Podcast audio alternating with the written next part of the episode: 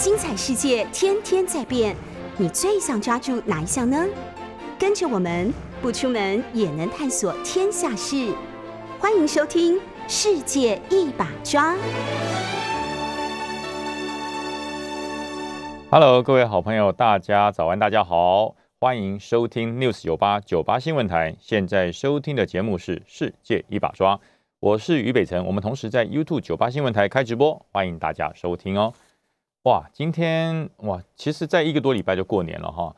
呃，可能大家最近都在讨论一件事：你年终奖金发多少钱哦？那很多人很羡慕这个运输业，海运啊、空运啊、陆运。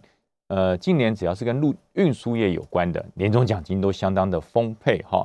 呃，大家不要羡慕啊，大家不要羡慕，他们平常很辛苦啊，他们平常真的很辛苦。我有个朋友，他是做海运的，呃，我就跟他说说太棒了。新闻说你们海运今年是这个年终王哈，每个人领的这个奖金呃相当的优渥。他就跟我说兄弟啊，你都不知道啊，我们很久没有看到陆地了啊，我们都在海上漂。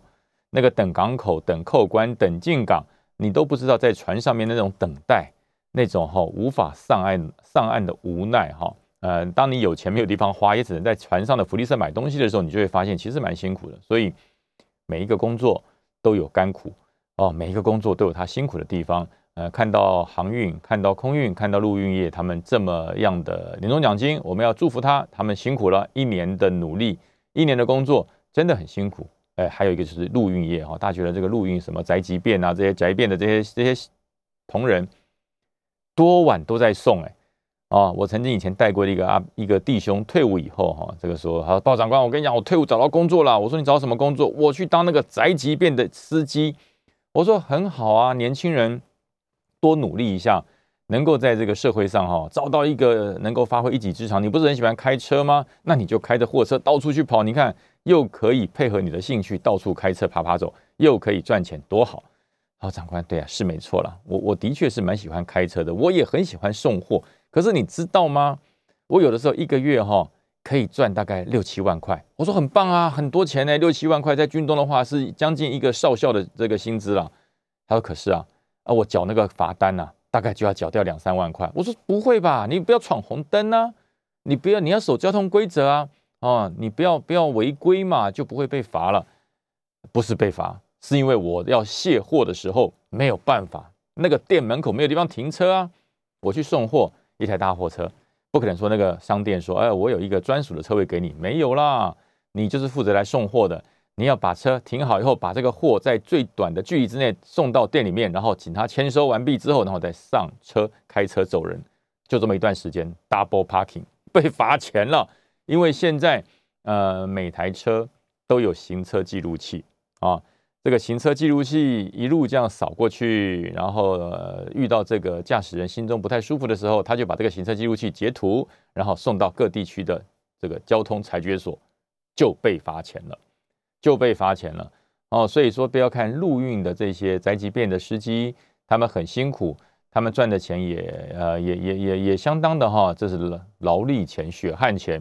他还要冒着被被开罚单的风险，所以有的时候我觉得，呃，既然这个事情已经存在哈，问题已经存在，我觉得地方政府哈或者是主管机关就不要漠视这个问题，是不是修订一些法律或规章，让这些陆运跟宅急便的这些货车司机，你在每一家需要呃卸货运输的地方，是不是要由哦这个买家？他要提供一个适当的停车位置，或是例如说，呃，公寓大厦管理没有问题哈。你如果是公寓大厦，他可以回车到他的停车场，东西放下来再走。可是有一些商店，有一些商号，他就是在路边，要怎么卸货，要怎么样搬运这些问这些这些货运，这罚钱事小，我觉得罚钱还是小事哈，罚钱还是小事。如果因为 double parking，因为停车的问题造成呃交通事故，我觉得这才是大事。民意代表也好。乡镇市长也好，里长也好，我们选你们出来，不是要做这些事的吗？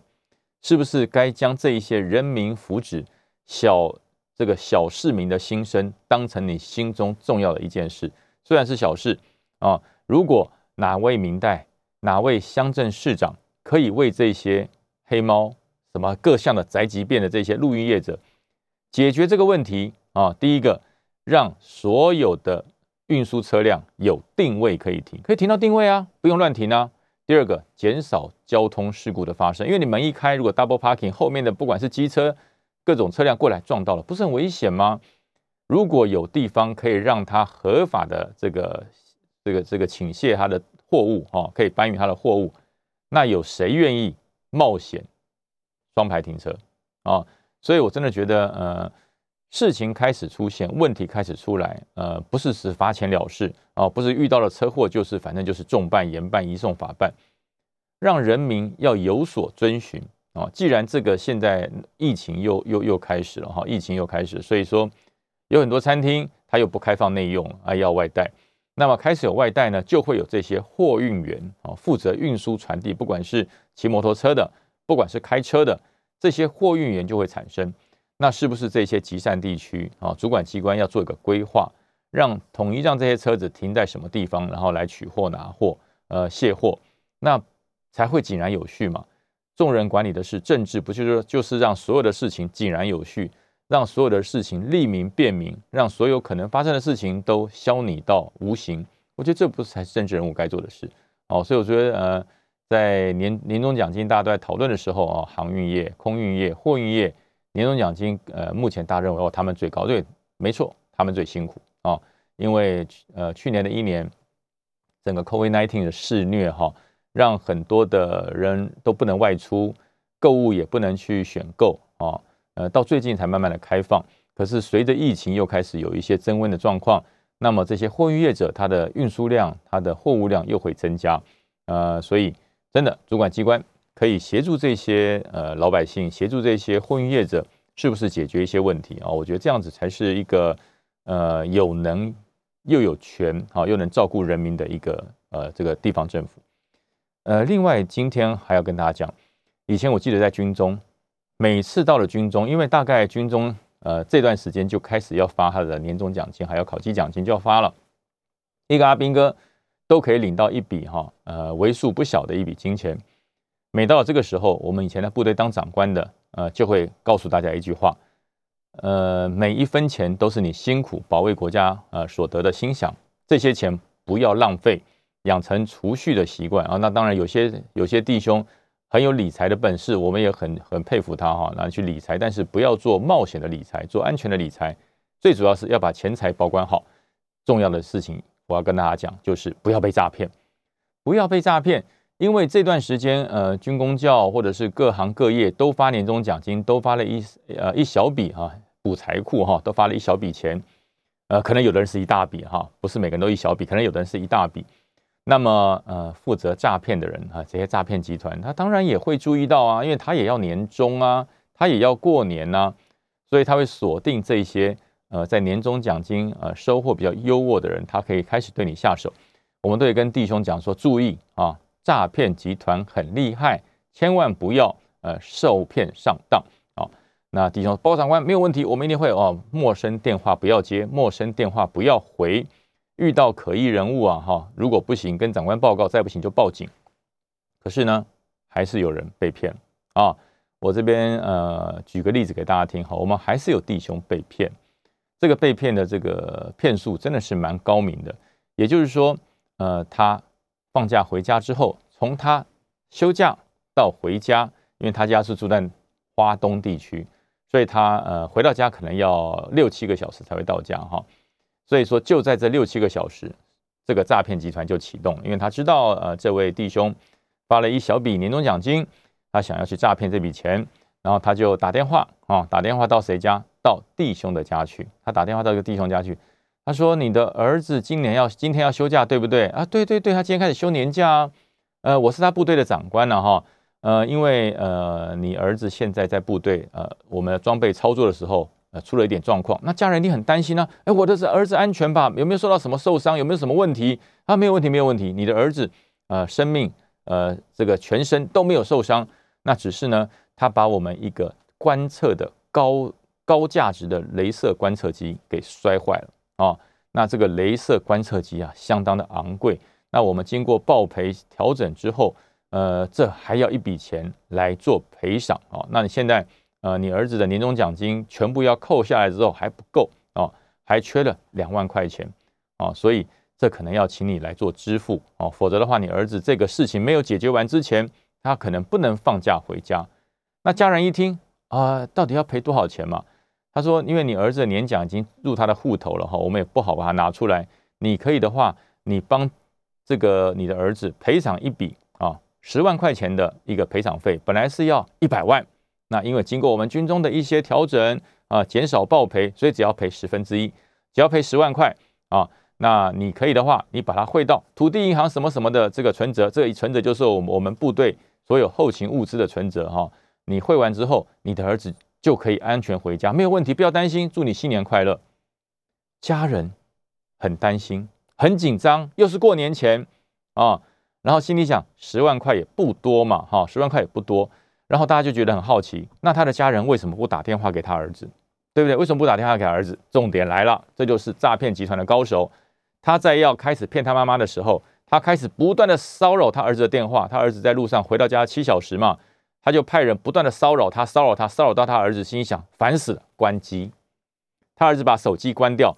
这个诈骗集团一直打到他儿子的手机关机为止，开始诈骗他妈妈，开始诈骗他妈妈，然后他会跟他妈妈讲说，呃，因为你儿子哈现在的手机现在呃无法接通啊，因为现在我们的我们的相关的长官在调查这个案子，他的手机是关机的，不信你可以打打看，你的儿子一定接不到电话啊，然后他妈妈就就就这样就这样上当了啊，就这样上当了，那这十万块要要汇出去的时候，还好他的母亲想到了一件事。他的母亲想到一件事：我在过年前的恳亲会曾经有到部队过，他的连长有给过我一张名片。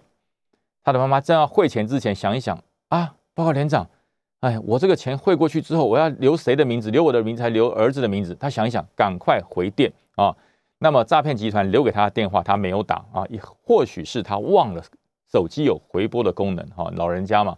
忘了手机有回拨的功能，就想，哎呀，连长，连长，连长怎么找？要找连长哦，对，有一张名片，他就打了连长的名片打过去。喂，连长，我是那个张小海的母亲呐。刚才你说那个十万块汇过去哈，啊，我要汇款人要写我还是写我儿子，这样才可以赔款？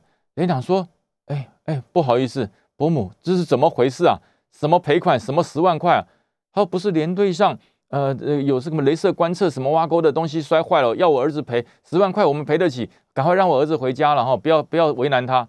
连长说啊，这是怎么回事啊？你的儿子已经放假了，现在部队只留守的人是要留守在过年呃站卫兵的人，其他都已经休假了。你的儿子小海已经放假回家了啊，大概现在回到花莲可能还要两三个小时哈，我们已经放假了五个小时了，应该快要到家了。他说啊，那那刚才那个那个，他说我没有打电话给你。他说：“刚才有一个自称是连长的人说他摔坏了东西，那那个人是谁？”我们俩跟他讲：“伯母，你被骗了，你的钱还没有汇吧？不要汇钱，你的儿子没有问题，现在在路上，已经马上就要回家了哈。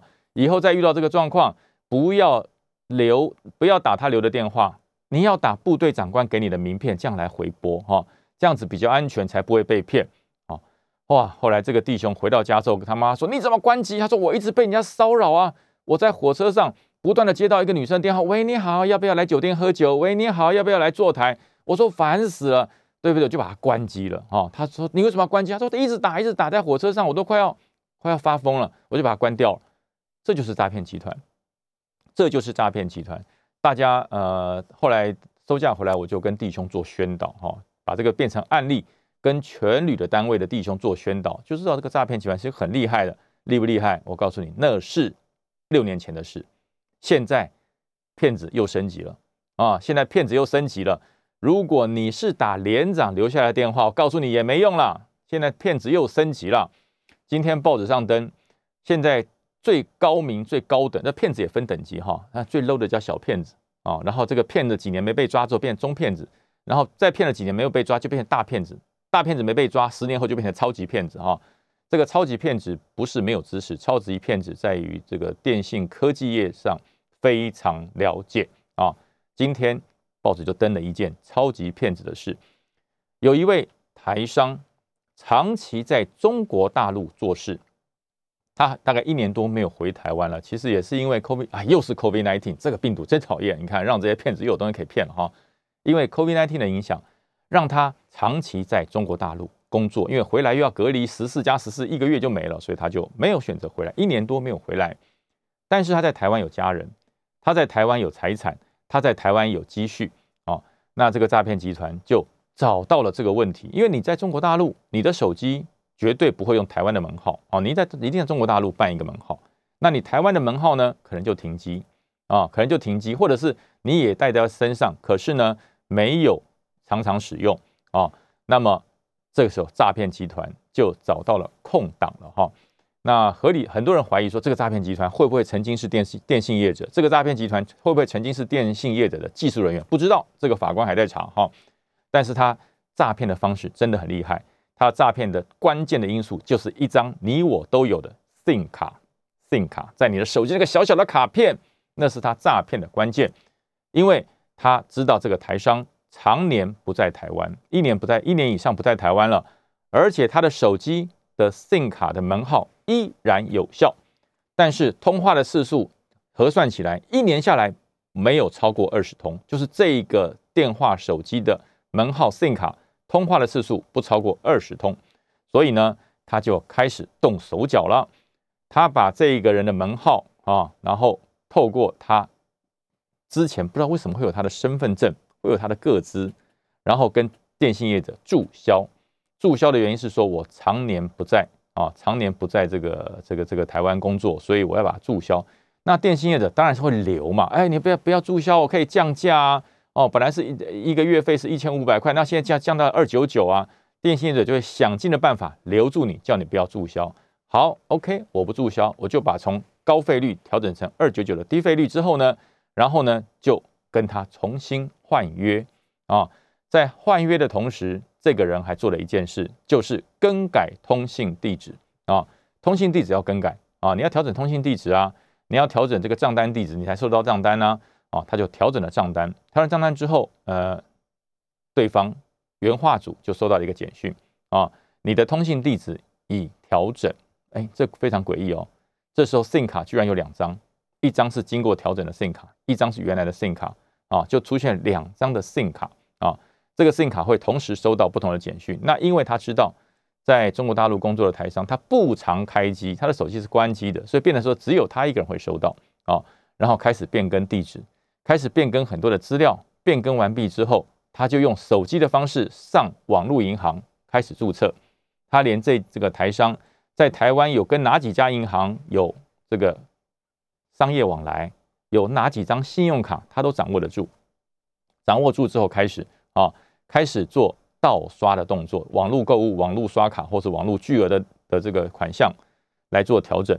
那银行呢打电话给这个假的台商，在台湾拥有这支电话台商，就问他的三个问题，问他的三个问题就确定是他本人了。第一个问题，先生，请问你的门号最后的五码是几号？那当然知道啊，他都复制，他怎么不知道？很轻易的答出来了。呃，请问你的生日是几年几月几日？他当然知道啊。身份证在他手上了。最后一个问题更好笑，你的身份证末四码是多少？他当然知道。这三个问题轻而易举的就让银行相信他是本人了啊，相信他是本人了。所以呢，他开始贷款，他开始做贷款啊，跟银行贷款。银行很高兴啊，银行可以把钱借出去，太棒了！只要有人借钱就是最好的。银行最怕就是钱借不出去。他借了第一笔二十万，那这个台商收到了简讯，哎呦，我什么时候借了二十万？他开始发现我的个资有问题。马上开始回溯打从中国大陆打电话回来给所有的对给他这个这个通信业者，他说我的个资被盗了，我要求我这张 SIM 卡我要我要把它注销，我要把它注销，这个门号我不要了。这时候电信人问他一句话：好，那我请问一下你的通信地址在哪里？他怎么会知道被改了？被人家改了？他不知道啊，他只知道收一点说你的通信地址也更改，更改哪里他不知道啊。他说呃呃这个。因为他是骗子，所以我不知道他把通信地址通通信地址改到哪里。业者居然说：“呃，我怀疑你才是骗子，我怀疑你才是骗子。如果你再骗下去，我们要报警。”哎，这真的是扑朔迷离耶！本尊打电话去给通信业者，通信业者居然说你是骗子，因为你不知道你更改的通信地址在哪里。他怎么会知道是骗子改的？所以说他就说：“那我要注销，那不给他注销不行。这个还是有很多的程序。他改方式，他打电话到他。”在台湾每一家有往来的银行啊，每一家有往来银行说我这一个银行被盗刷、被盗贷，这不是我贷的款，这是骗子啊！银行也是一样，问他三个问题，对不对？这三个问题答完之后，问那你的通信地址最近调整过，调整到哪里？我也不知道啊。他说你不知道，你确定你是本人吗？我是本人呐。所以这个事情没有办法，最后只有一招了。他从大陆请他的家人帮他注销身份证，把他的身份证注销。身份证一注销，跟身份证连带有关的所有东西都要消失，所以他身份证就注销了。可是你要重新办理，你要本人回来，他又在大陆，怎么办？怎么办？所以他的身份证就先注销。身份证一注销，他所属因为身份证注销之后，身份证上面的条码就失效。失效以后，你的手机、你的所有的银行账户都要重新拿身份证去登录调整，否则不能领钱。他只有用这一招，所以他说我的半个人生被毁了啊！他呃，经过他的估计，他的财产损失近百万，近百万就这样被骗走了啊！他说这就是一个很大的问题啊！哦，所以我觉得，呃，在大家使用手机、使用 SIM 码很非常方便的同时，我们国家的整个防治的机关要不要跟着科技走？报警有用吗？跟银行查证有用吗？如果遇到这种终极的骗子、超级骗子、超级的神鬼交锋电信版的人，你救得了自己吗？你保护得了你的财产吗？所以我觉得，呃，在这个新的一年，我们国家对于这个要重新检讨。我们进广告休息一下。Hello，各位好朋友，大家好，欢迎回到九八新闻台世界一把抓，我是于北辰。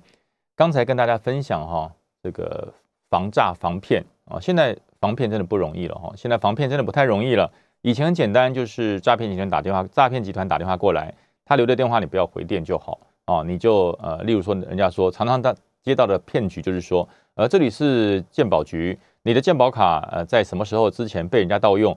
我们为了要确定你的身份证跟个资，呃，请你寻这支电话回电啊，按照步骤完成你的个资设定，你就可以啊呃这个杜绝这一次的这个防盗刷、防使用的这个案件。然后很多人一接到这个电话就会很紧张，就会很紧张，我的鉴宝卡被盗用了，这怎么办？第一个你要想到一件事，鉴宝卡呃是不能够领钱的，你在紧张什么啊？健保卡是不能领钱的，没事拿你的健保卡去领药吗？对不对？应该没有那么无聊哈。拿一百拿一万颗普拿疼又不能又不能乱卖，有有药师法不能卖。所以，但是很多人会很紧张啊，好好好好好，没问题没问题，他电话就挂断啊。那对方所传过来的声音就有点像机械化的声音啊，就是那种机器人那种声音。那其实他不是机器人，他是人学的哈。然后你就很紧张，你就按照他留的电话嘟回电啊，请按下你的身份证字号，嘟嘟嘟嘟嘟，按下来了啊，请按下你的出生年月日，嘟嘟嘟嘟，你就按下去了。然后最后呃，请留下你你的这个年龄和实际住在住址的地区，你你们就要念下留下去了。留完之后啊，谢谢你的健保卡完成设定，呃，请问你下次要谨慎使用哦，好开心哦，我终于我这避掉了一个诈骗集团。你看这个政府多么有能耐哈，还这么贴心。我告诉你，你把个资白白的给他了。你把你的个资，呃，不花一文钱，不花一毛钱，你就直接自己乖乖的输给他了，把他送给他了。等到到了法院面对法官的时候，法官说：“呃，他有骗你个资吗？有，他有骗我。他说你没有骗我啊，都是你自己输入的，都是你自己输入的，不是我输入的。所以，呃，以前的诈骗就是说，如果你遇到这种电话，说是鉴宝局或者是啊什么什么法务部检察官什么打电话来，千万不要打他留的电话，不要嫌麻烦，不要嫌麻烦，上网到。”鉴宝局的官网，上网到这个地检署的官网，我们现在都有官网。进入官网之后啊，确定他的电话之后，你用他的电话来回电啊，确定回电再来回电，然后呢，记得把来电的电话复制起来，然后把它丢到啊我们这个防诈骗的网站里面，丢给有交给警政署专责人来处理，他就会把这一支是用来诈骗集团的电话，把它公诸于所有的网络啊，这支电话就不能用。所以大家呃，最早这是最早哈，这是最早，这是今年之前，这是在 SIM 卡事件发年发生之前就要这样做。SIM 卡事件发生之后，各位真的要注意啊，真的要注意这个事情怎么防。我我到目前为止我还没有想出来怎么防，这个应该是相关单位机关要做出一些应应的措施，不能放肆放任这种事情去发生。因为 SIM 卡被盗，身份证的字号你也被他抓住了。然后所有的你的个资都被他抓住了，这这怎么骗？当他把它改了一个地方，就是连你本尊都讲不出来的地方，你本尊就变骗子，骗子变本尊，这叫做神鬼交锋哎，这叫换灵魂哎。那你想想看，这该怎么办？所以我觉得呃，相关机关啊，政府该要赶快严你这一条，因为现在呃正在发年终奖金的时候，骗钱的人很多。所以这点一定要呃，我觉得要重视哦，政府要重视这件事情，因为要让人民免于恐惧的自由，这是政府最大的责任。如果大家好不容易一年辛辛苦苦赚的钱存在银行里，当你的钱存在银行里都不保险的时候，你会不会害怕？你会不会担心啊？所以说，呃，当我们非常方便在使用电子用品的时候，在使用网络传输、电子银行等等的时候，享受传输方便的同时，政府要定定同时保护人民的法律。你可以开放这些电子的货币的交易，可以开放这些电子银行的交易，政府就要有保护人民的方式啊。这个是方式，不是人民来想。啊，不是说，哎，那那我们大家一起来想，我们不是政府，我们不是专业，我们不是专责，我们也不是业管，这些事情要有专业专责跟业管机关来研究啊，因为你才有权利。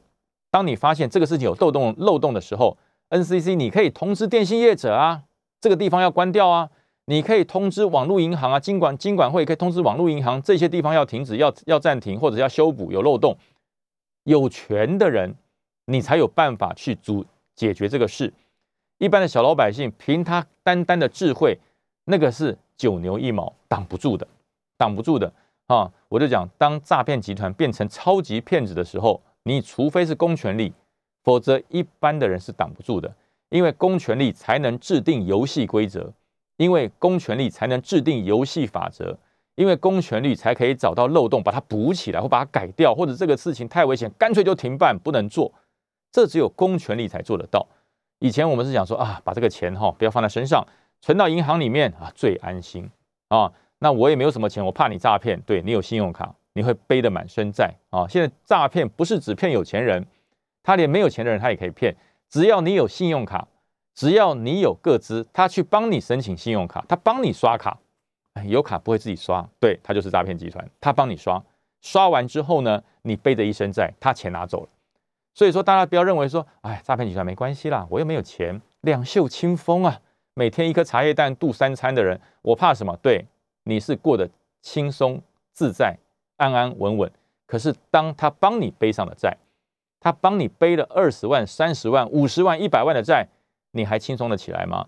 所以我说这些事情，呃，我们国家的相关的业管机构、业管单位，千万不要漠视，漠视下去，人民。真的会生活在恐惧之中哈！人民的财产是政府有义务，也是一定要帮忙保护的啊！这这才是这才是民主国家嘛！这才是民主国家嘛！对不对？民主到骗子的横行，这不叫民主哈！所以我觉得这点哈，真的呼吁啊，我们的业管机关一定要重视。另外，在新的一年里面，有很多人哈，我有一个部署跟我讲说，呃，我们出来聚个餐，聚个餐发现，哎，带的女生不一样了哈，带的太太不一样。我还在心想，哎，这是他女儿，不对，女儿没这么大啊。哎，那这是他朋友吗？我还不太好意思问，他就直接说：“哎呀，长官，你不要这么狐疑的眼光了。我 我离婚了，我离婚了。”我说：“那这位，呃，这是我的新任的女朋友。这个离婚呢，在现在的社会上多不多？很多很多。为什么很多呢？因为这个便利贴使用惯了哈，这个贴上去写个字，呃，不好用就撕掉。那但是婚姻。”呃，很多人把它当成便利贴，这实在太随便啊！因为呃，不是说离就离，说解就解。为什么？来跟大家讲个案例，跟大家讲个案例，有某个法官啊，明星法官，呃，跟太太结婚多年之后呢，因为个性不合就分手了。哦，分手了，哎，分手不是随便分手嘞，那要签协议的，跟太太离婚要签协议的，对不对？不是你要娶我就娶我，你要分我就分我，对不对？对，你要跟我分手可以，我们循法律途径完成离婚的协议。那这位明星法官就每个月要支付给他的前妻三万块钱的生活费，每个月都要支付哦。那以一个法官来讲，每个月支付三万块钱，我我我认为应该不是问题了。但是呢，啊就没支付啊，支付了半年之后就不支付了。那这个这个这个这个前妻啊，觉得觉得心中有损失啊，觉得心中有不甘呐，一状告上法院啊。那法院就判定了，你法官败诉啊，你法官败诉，你不能够。拒付这笔赡养费，每个月要付啊，然后你之前没有付的啊，要按利息付给你的前妻，而且付多久就一直要付下去，因为这是协议，这个协议是经过法院认证的，你不可以犯，你不可以赖账，即使你是法官也不可以赖账，所以呃就要付了啊，连法官都要按规定来啊，连法官都要守法了，法官本来就该守法，法官更要守法，所以呃我就跟我这些部属讲，我说哎，那你跟太太离婚有没有什么离婚协议啊？他有啦，就是我的退俸每个月一半就是给他了，我的退休俸一半就归他了。那一半我说，那你这样子，当时两个人也很相爱啊，我看你们感情也挺好的啊，呃，为什么就离婚了呢？他说，因为以前我大多数时间都在部队，一个月才回家个一两天啊，那觉得相当的这个甜蜜啊，非常美好。后来退伍之后呢，每天都在家。呃，第一天很甜蜜，第二天很开心啊。一年之后呢，我就发现我们两个有很多个性不合啊。那过我们都跟了两年哈，跟了两年之后，我就跟他分手了啊。那就退休俸一半归他。那嗯，我就说那那那你现在交的新女朋友你觉得如何？哦，那不一样。我以前是一个月只回家两天，现在我是天天在家，所以我跟的新女朋友我觉得相处甚欢了。我说那你们未来的人生怎么规划呢？哎，不会啦，我们这个好好就和嘛，不好再离。哇！我说：“那你的退休俸万一再离再减再减一半，再减一半，你不分四，你不就剩四分之一了？”呃，他说：“没有，我们或许不会结婚了，就在一起开心就好。”这是现代的哈，这个便利贴时代，真的是便利贴时代，贴上去，写完字，用完就撕掉。其实，呃，相对的，这也是阴影的，就是说，呃，道德跟价值观念。所以，呃，很多年轻人不结婚哈，现在很多的年轻人呃不结婚。他们说，呃，为什么叫结婚呢？两个人相，呃，这个两个人个性合就在一起嘛，个性不合就分开，何必在乎那一张呃契约呢？其实婚姻的契约并不是一个什么枷锁，婚姻的契约是代表两两方双方的一个互信啊，是一个互信。那这个契约只是一张纸啊，结束之后那就是互相互相要做好离婚协议。可重点是在签契约之前啊，那个我每一次要做信用卡或做投资的时候，上面都会写。的信用投资有赚有赔啊，请相关看清楚说明规定啊，这个其他的一切的法律责任由牵责者自己负责。那婚姻也是一样啊，婚姻也是一样，这个结婚不是儿戏，结婚绝对不是开玩笑的事啊。如果你们决定要结婚之前，真的是了解对方再审慎为之，否则呃结了又离，离了又结。如果没有孩子就算了，只是金钱的损失，万一有小孩，这小孩的问题会影响到下一代啊，你会让下一代对于婚姻。对于价值观会有很大的影响，所以我觉得，呃，身为人母、身为人妻或身为人父，都应该要做这些啊应有的责任。呃，另外，我今天早上看了一件事情，我还是觉得心中有一点，呃，有一点觉得就不公平了哈，因为有点不公平，就是在呃，应该是应该前年哈，前年有一个有一个机有一个这个年轻人跟太太在车上吵架，哦，两个大吵一架，然后吵完架之后呢？这先生突然愤而打开车，打开车门下来之后，拿了一把生鱼片的刀，就在路边有一个人骑着机车在那边等人，他就就杀了他一刀，这个人就往生了，就死了，这个人就离开了。那今天判决下来了啊，因为他说这位凶嫌哈，王姓的凶嫌，他符合自首条件，所以二审就免判死刑啊，二审就免判死刑。其实应该是我我觉得是不会判的了啊，应该就不会判。很多人说，呃，对于死刑的这个存与否，有很大很大的争执啊，有很大很大的争执。我觉得刑法啊，为什么要立定法律？为什么要立定法律？人活得好好的，干嘛用一个法律去匡救他呢？人如果哈都能够守法啊，都守你的这个这个这个做好本分，不要法律。这人分几个等级嘛？第一个道德，道德是最高的等级，道德无法约束神明啊，宗教，宗教再不能约束才是法律。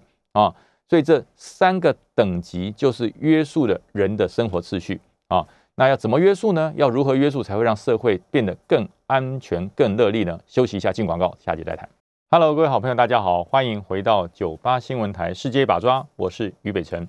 刚才讲到哈，约束人类社会行为的三个方式，第一个是道德，第二个是宗教，第三个是法律。呃，其实如果说在道德层面都可以啊，约束的很好，嗯，不用法律。啊，甚至也不用神明啊！你在道德方面，每一个人呃跟人相处都是采的高道德标准。对，这个路不拾遗呀，对不对？门不闭户，礼运大同篇啊！这这这太棒了啊！这是呃人类的理想社会，但是那就留在理想里面就好了哦。你要认为说每一个人生出来都具备高道德标准，都具备非常非常崇尚的这个道德的观念哦，呃，不用法律，不用警察，不用神明。哦，对，那当然不用，因为每一个人的道德都这么好，每个都是神了啊，每个都是神了，呃，这个当当然不需要任何的法律。可是呢，不可能一样米养百样人，一样吃五谷杂粮长大的人，可是呢，他的个性就不一样。一样吃五谷杂粮长大的人，他的聪明才智就不同，呃，他的犯罪动机也不同啊，他的正义感也不同。这就是呃人类奇妙的地方啊！人类虽然吃一样的食物，但是这就会养出不同的个性，呃，这也是人类社会之所以多彩多姿的的这个的这个这个原因嘛。那么既然如此，那就需要宗教嘛，就需要宗教来规范。所以常常会讲说，哎，不要乱来哦，人在做，天在看啊！你不要以为你今天偷偷丢个纸屑，别人不知道，我告诉你，神明知道。你不要以为今天哈，你偷鸡摸鱼在这边鬼混啊，没有好好的上班工作，呃，老板没看到，神明知道。所以我们常常听到嘛，人在做，天在看，举头三尺有神明，而现在可能更高了哈，因为神明的这个能量更好，看得更远了，和举头五十尺或五百尺有神明，反正神明就在天上就对了啊。这就是宗教力量，希望用宗教的方式约束你、规劝你，或是感化你，让你能够向善啊，能够提高你的道德标准。那么。呃，信徒很多啊，不管是哪一个宗教哈，信徒都很多。但是，呃，无神论的人还是很多。他不相信，他神明，你叫上帝来找我啊，我才不相信呢。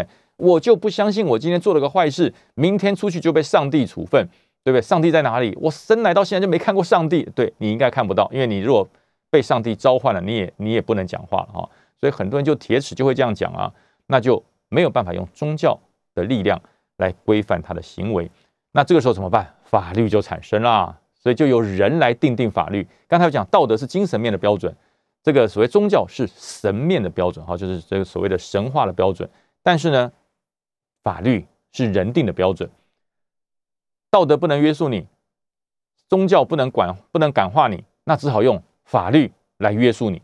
哦，那法律要不要严？法律当然要严呐，法律要严呐，对不对？法律不严，要法律干什么？对不对？哎，这个欺负人啊，对不起，你只要说对不起就好了。这这对不起，对不对？你打了我一巴掌，你都踹了我一脚了，你说对不起就行了吗？不行啊！法律一定要严啊！法律绝对不能把法律定得很松，法律定得很松，谁怕？谁怕？对不对？打人有打人合理，骂人无罪，那这种法律谁要？哦，这种法律有什么约束力？不要定算了嘛，对不对？不要定算了，让大家自治好了。当你的法律不够约束力，你的法律的力量。